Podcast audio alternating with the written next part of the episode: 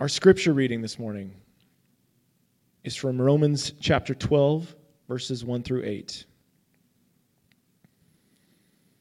I appeal to you, therefore, brothers and sisters, on the basis of God's mercy, to present your bodies as a living sacrifice, holy and acceptable to God, which is your reasonable act of worship. Do not be conformed to this age, but be transformed by the renewing of your mind, so that you may discern what is the will of God what is good and acceptable and perfect.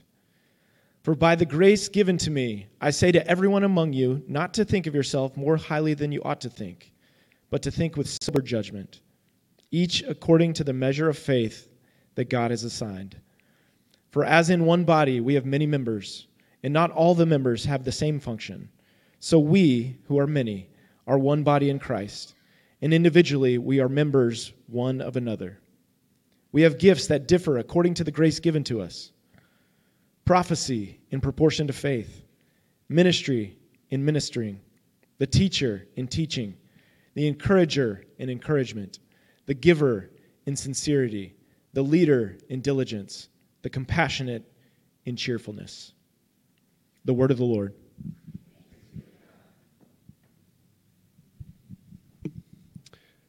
Thanks be to God. I'm going to move that so I don't trip. Wouldn't be the first time that I've tripped on a cord like that. Because, you know, I, I don't talk about this often, but as an adolescent and young adult, I was a member of several different pop punk and emo bands, ranging in quality from mediocre to pretty bad. The last, surprisingly, the last um, in college was the worst of all, of worse than high school, worse than even junior high, probably. Um, we, we recorded, we, we never played a live show. We recorded a couple of songs which thankfully have disappeared.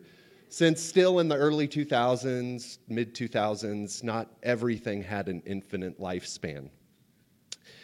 But at the end of our run as a band, I, I remember being convinced by some of the other band members that I was the one who should inform our drummer that we were moving in a different direction, that we would no longer be needing his services. And it was awful. Though it wasn't the intent, it felt very much like a junior high breakup conversation. Like, it's not you, it is me. It's them, but uh, it is me. So,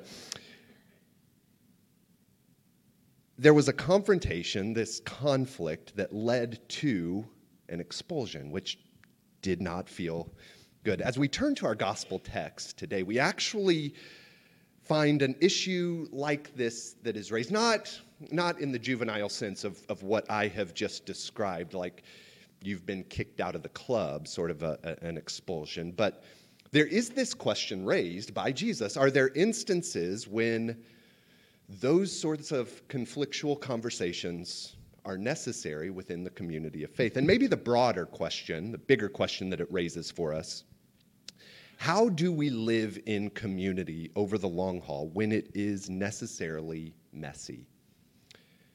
It is an inescapable part of it. To, it's just, to, to be realistic, we have to face that.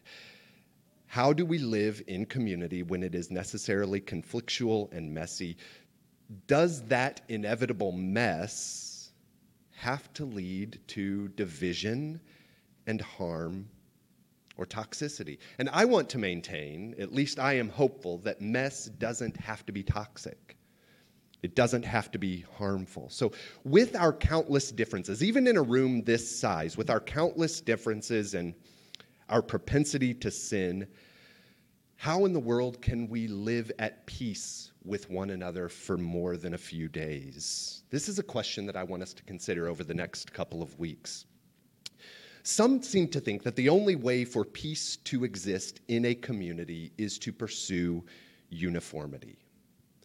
So, if there are differences or if there is conflict, there must be separation. If anybody dissents from the majority opinion, we kick them to the curb, kick them out of the club, like the conversation I had in college with that poor drummer.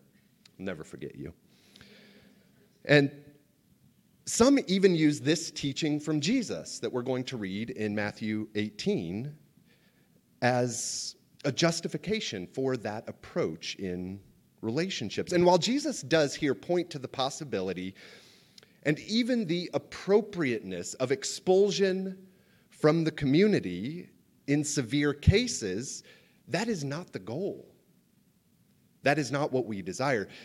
Now, this text is a reminder for us that many of the sayings of Jesus are difficult to hear.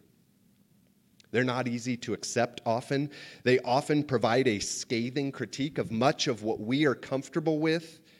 He says some really challenging things, and today's text is no exception. But I think what we find expressed in this teaching is critical for healthy community. So we're going to explore this text for the next couple of weeks. Matthew 18, many of you are probably familiar with it. I'll begin reading in verse 15. If your brother sins against you, go and tell him his fault between you and him alone. If he listens to you, you have gained your brother. But if he does not listen, Take one or two others along with you, that every charge may be established by the evidence of two or three witnesses. If he refuses to listen to them, tell it to the church. And if he refuses to listen even to the church, let him be to you as a Gentile and a tax collector. Truly I say to you, whatever you bind on earth shall be bound in heaven, and whatever you loose on earth shall be loosed in heaven. Again, I say to you, if two of you agree on earth about anything they ask, it will be done for them by my Father in heaven. For where two or three are gathered in my name, there, I, there am I among them. There are a variety of ways to approach this text to interpret what Jesus prescribes for his followers when faced with the sins of a brother or sister. And there's some complexity in the text itself. For instance, in that first sentence we've read, verse 15, we read that if a brother sins against you, this is what you do, which seems pretty straightforward, pretty easy to understand until we recognize that some of the original manuscripts that we have didn't actually include the phrase against you. It was simply if your brother sins. So, which seems like a, a pretty minor detail. However, depending on how you read this and, and which manuscript you're dealing with, you could end up with two fairly significant interpretive differences, at least when it comes to the practical application of a teaching like this. So, does this prescription apply only when I have personally been harmed by an offense? Or is it to be understood more broadly? Should this be the course of action, even if I just see a brother or sister in sin from afar? Or is the application even more narrow than either of those options? Is this interpersonal process limited to the immediate context of this chapter in Matthew 18? Remember earlier in the chapter, we looked at this a couple of months ago. Jesus talks about the value of children Remember having that conversation? The value of children in the kingdom economy, and he warns that it is going to be unpleasant for any who cause one of these little ones who believe in him to sin. So maybe the instruction we're reading now in the middle of the chapter is explicitly connected to that conversation. I raise all of these various approaches to this text just as a reminder that what appears to be simple on the surface might have quite a bit of complexity to it. So that's the first caveat from the beginning. The second one is this I, I want to, from the beginning of this text, um, as, we look at this process of separating from a community, um, that this text has been at times in the church used in situations of abuse to keep victims silent. Well, if you have an issue with that person, you need to go directly to them. And if there is a crime that has been committed, or if there are power dynamics at play, like in instances of abuse, I want to suggest that this is not the appropriate path. The authorities need to be contacted. A trusted adult needs to be brought, especially if we're dealing with children, needs to be brought into that situation. If I want to suggest that that is a misappropriation of this text. Anytime we find that the words of Jesus are being used to further harm, we can be sure that we are abusing the words of Jesus. And that has been done with this text. So I want, I want to note that from the beginning. That, those situations, that's not what we're talking about this morning. We're talking about the normal, everyday conflict and tension and sin that exists within the community. So, having established that, thinking through some of the interpretive nuance, today what I want us to do, we're going to spend a couple of weeks in this text, but today I want to zoom out a bit and focus on some of the potential broad implications.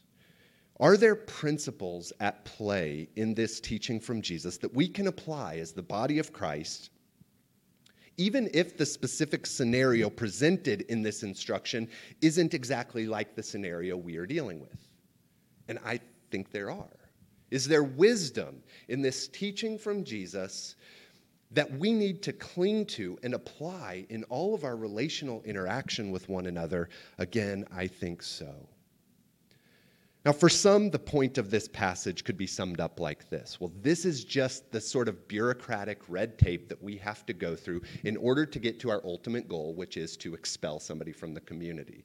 Like, I have to go to our drummer's apartment, go through this little song and dance about how it's not you, it's me, just so we can get to the desired outcome. This is not a series of hoops that we have to jump through to get what we really want. The, the other way that this text is often understood is well, as a warning, you, you need to be careful because if you mess up too badly, or if you don't see things the way we see them, we are going to first shame you publicly in front of the congregation. We're going to bring this in front of the entire church before we kick you out of the club. Because according to Jesus, we now have legitimate grounds and we have a very specific process for something like excommunication. And while I do think there are some important points that Jesus makes here about church discipline, I don't think discipline for the sake of punishment is Jesus' point. And I don't I certainly don't think discipline for the sake of shame is the point that Jesus is making. The, the point, and we get this in the context of the entire chapter, the whole goal is reconciliation and restoration. The goal is that those hoops that are being jumped through at the beginning of the instruction, that those would actually be successful. It's not, well, we have this conflict, there's tension, we have a disagreement, and so we've got to go through this process to make sure this individual is no longer among us. The goal of the church is not to create clones of one another. The goal is not that we would all look alike or think alike. If that's the goal, I would suggest that we cease to be the church. That there is a pernicious thought that uh, understands the community of faith as a gathering of like minded people and basically nothing else. Uh, a gathering of like minded people who always see eye to eye on every issue. But if the church becomes for me a place that is valuable only because I have more contact with people who are already like me, similar political preferences and similar socioeconomic status, so on and so forth, if that's why I find value in the, the Christian community, I have sacrificed the radicality of Christian community for something much more shallow, like affinity based relationships that are only as deep as the present agreement. And of course, there are some really important things that there is agreement on in the community of faith. We are, after all, Jesus people. We are united around Jesus Christ. And that unity is really important. But I think that's one of the beautiful aspects of Christian community. It is a place where diverse backgrounds, racially, socially, economically, can all come together under the lordship of Christ. We put our preferences aside to be united in Jesus Christ with people I may have nothing else in common with. That is the beauty of this radical community. The goal is not homogeny or else you're kicked out of the club. If anybody dissents, show them the door.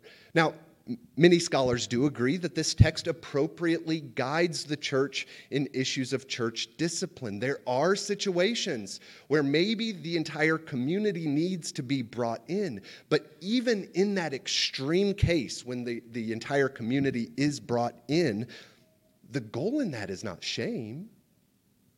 The goal is not expulsion or breaking the community up. The goal is that there would be this personal and communal and pastoral appeal be reconciled.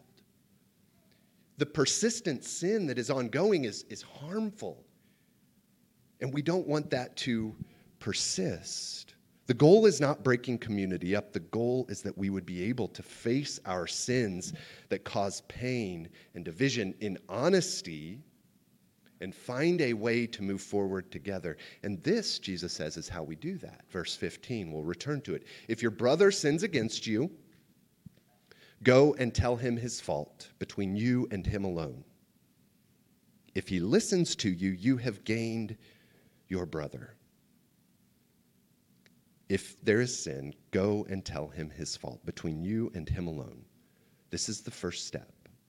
What we need to remember is not the first step is immediately going to our iPhone, sending a text to somebody unrelated to the situation under the guise of, I really want you to pray for them because of this sin. I'm, I'm really worried about them. That is not the first step. And, and maybe it's true that we do want a little bit of honest feedback. But I think at times, at least as I search my heart, at times when I am guilty of, of sliding into that pattern, I'm looking for some affirmation. Maybe even hoping to garner some support in the conflict to make maybe the offending party look a little bit bad in the eyes of a friend, to frame the narrative to ensure that people take my side. Shaming somebody else makes me look a little bit better. At least it makes me feel better in the moment. And I think often that is the temptation we may face. I've been hurt, and I wouldn't be completely devastated if they felt a bit of that pain too. Jesus says that that's not how you deal with conflict in the kingdom. So this is not about shaming the person who has wronged us. Quite the opposite. As far as it depends on us, we do everything we can to preserve the dignity and honor even of those who have hurt us. And one way we do that is by seeking reconciliation just between us. Although that might not be possible, the rest of this process will reveal, but we at least begin there by trying. And I think a part of the beauty of this approach, some of the wisdom in this teaching that can, can guide many of our interactions with others, is that it is possible that this sort of one on one confrontation will settle the matter really quickly. Perhaps we will discover in that conversation that the offender isn't even aware of their sin. Maybe they don't even know what they did or didn't do or said or didn't say, unaware of the pain it caused. And as soon as it's brought to their attention, there is genuine remorse and a desire to make it right. I think many conflicts could be resolved this easily if we would cling to this wisdom from Jesus. But often, instead, we allow that internal monologue to progress about the events that have occurred, and we allow it to progress unbridled. And eventually, that monologue turns into dialogue with somebody unrelated to the situation. And we choose to bring dozens of people into the middle of it, forcing them to take sides, and it just begins to snowball out of control when it could have been resolved with a simple conversation. Sometimes it is that easy. and reconciliation and restoration is possible. And when that happens, that's the ideal. In my view of this text, that is the goal that Jesus is pushing us towards. Now, other times, admittedly, that, that initial conversation isn't going to do a whole lot to resolve anything at all. Maybe the person who caused the offense is convinced of their rightness in the situation. Maybe you're convinced of your rightness. You find yourselves at an impasse. That is a very real possibility, and I think we've probably all experienced that. Well, we read this in verse 16. But if he does not listen, take one or two others along with you. That every charge may be established by the evidence of two or three witnesses. If he refuses to listen to them, tell it to the church. And if he refuses to listen, even to the church, let him be to you as a Gentile and a tax collector. If that initial conversation doesn't resolve the issue, then take another person or two. Bring some additional people into the conversation with that person. Now, why might this piece of wisdom be so important in healthy community and healthy relationships? First of all, I think bringing another voice into a situation could be a reminder that I am not necessarily an innocent bystander in this. And even if my innocence in this particular situation is clear, I desire to appeal to that person, be, reconciled. I want to move forward in peace. On the other hand, maybe in that conversation where additional voices help ease tension and calm some emotions, and maybe there's somebody there who can broker a bit of peace in the relationship, maybe it will be revealed that I am actually in the wrong, or I'm at least partially culpable in this situation. And when that conversation happens in person with just a few people, dignity can be maintained and community can move forward. Oftentimes, the dignity of the, the offending party is a second thought in moments of conflict. And maybe I'm willing to damage a reputation because I'm certain they are wrong. And then maybe peace in that relationship is restored. But I've already enacted irreversible harm or damage to that person's reputation or dignity in the eyes of other people. I, think the advent of social media makes this increasingly difficult. Why would I face that uncomfortable conversation and go to all the work and, and face the discomfort of a private reproof when, when I can easily just broadcast my thoughts? And yes, at times more and more people need to be brought into the conflict to, seek, to help seek reconciliation and resolution. And at times, resolution and reconciliation may remain elusive, but I think that is the worst case scenario. That is a final step that we hope not to reach. At times, we will reach it, but that's not our desire. We'll continue to explore that idea next week, where Jesus says, Let them be as a Gentile or tax collector to you. But I, I want to bring it to a point this morning for peace in community to persist. So that's what we're exploring over the next couple of weeks. How in the world does a group this size, very different people with very different thoughts on a host of issues, how, and the, our propensity to sin and our propensity to cause harm, how can we live at peace with one another over the long haul? And I think a first step is that I must be willing to face the personal discomfort of an honest conversation. I also must recognize that I might not see it all clearly.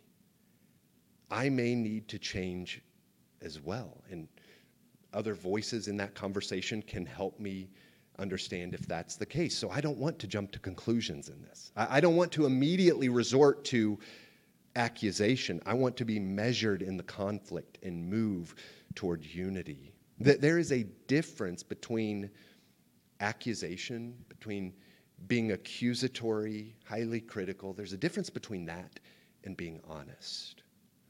We want radical honesty to define a community because love and peace require honesty.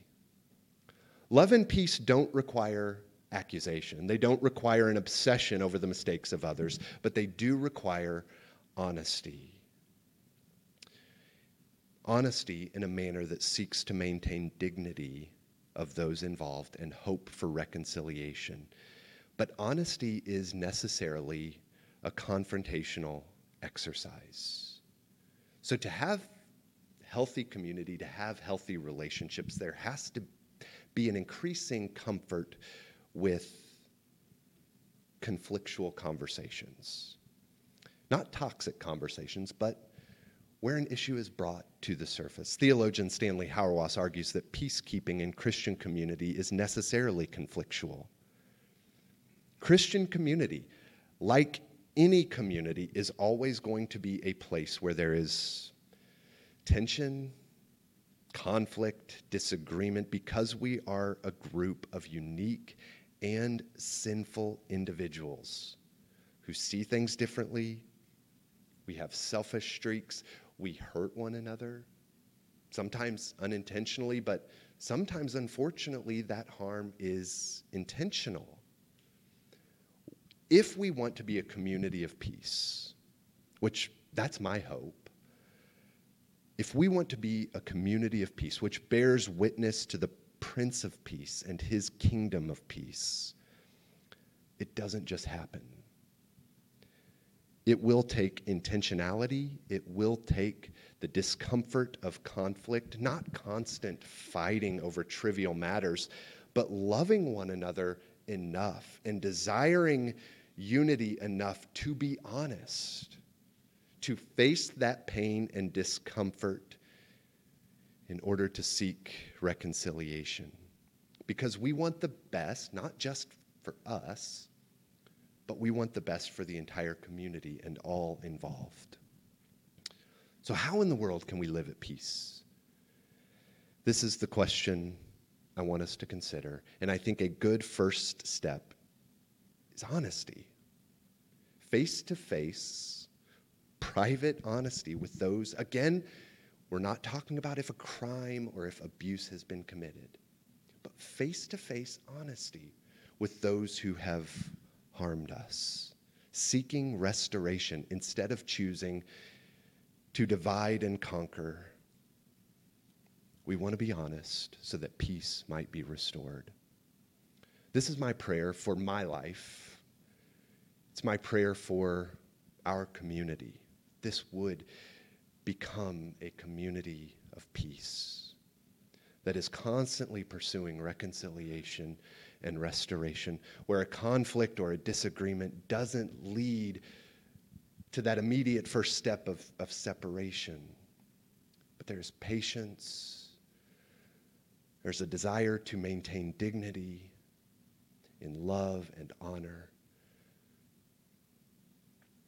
Lord, might we become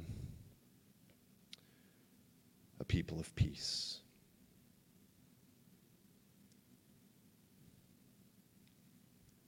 where peace is more than, and something altogether different than uniformity,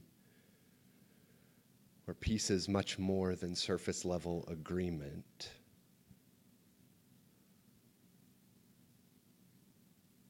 But where peace is pursued through the path of discomfort, in the midst of conflict and tension.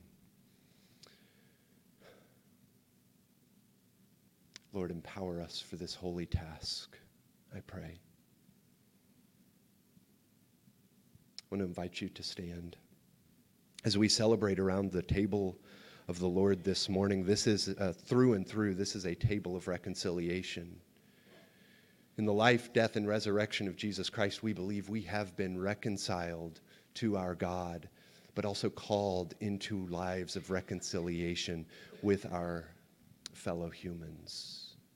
So, as we receive this gift of life in Jesus Christ, may we also be challenged to pursue that. I want to say a prayer by way of invitation. We'll make two lines down these center aisles.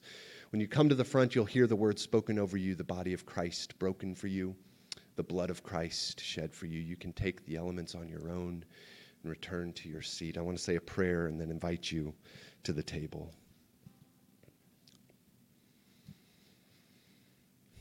O Lord God, grant your people grace to withstand the temptations of the world, the flesh, and the devil, and with pure hearts and minds to follow you, the only God, through Jesus Christ our Lord, who lives and reigns with you and the Holy Spirit, one God, now and forever. Amen. Would you join us this morning at this table of reconciliation?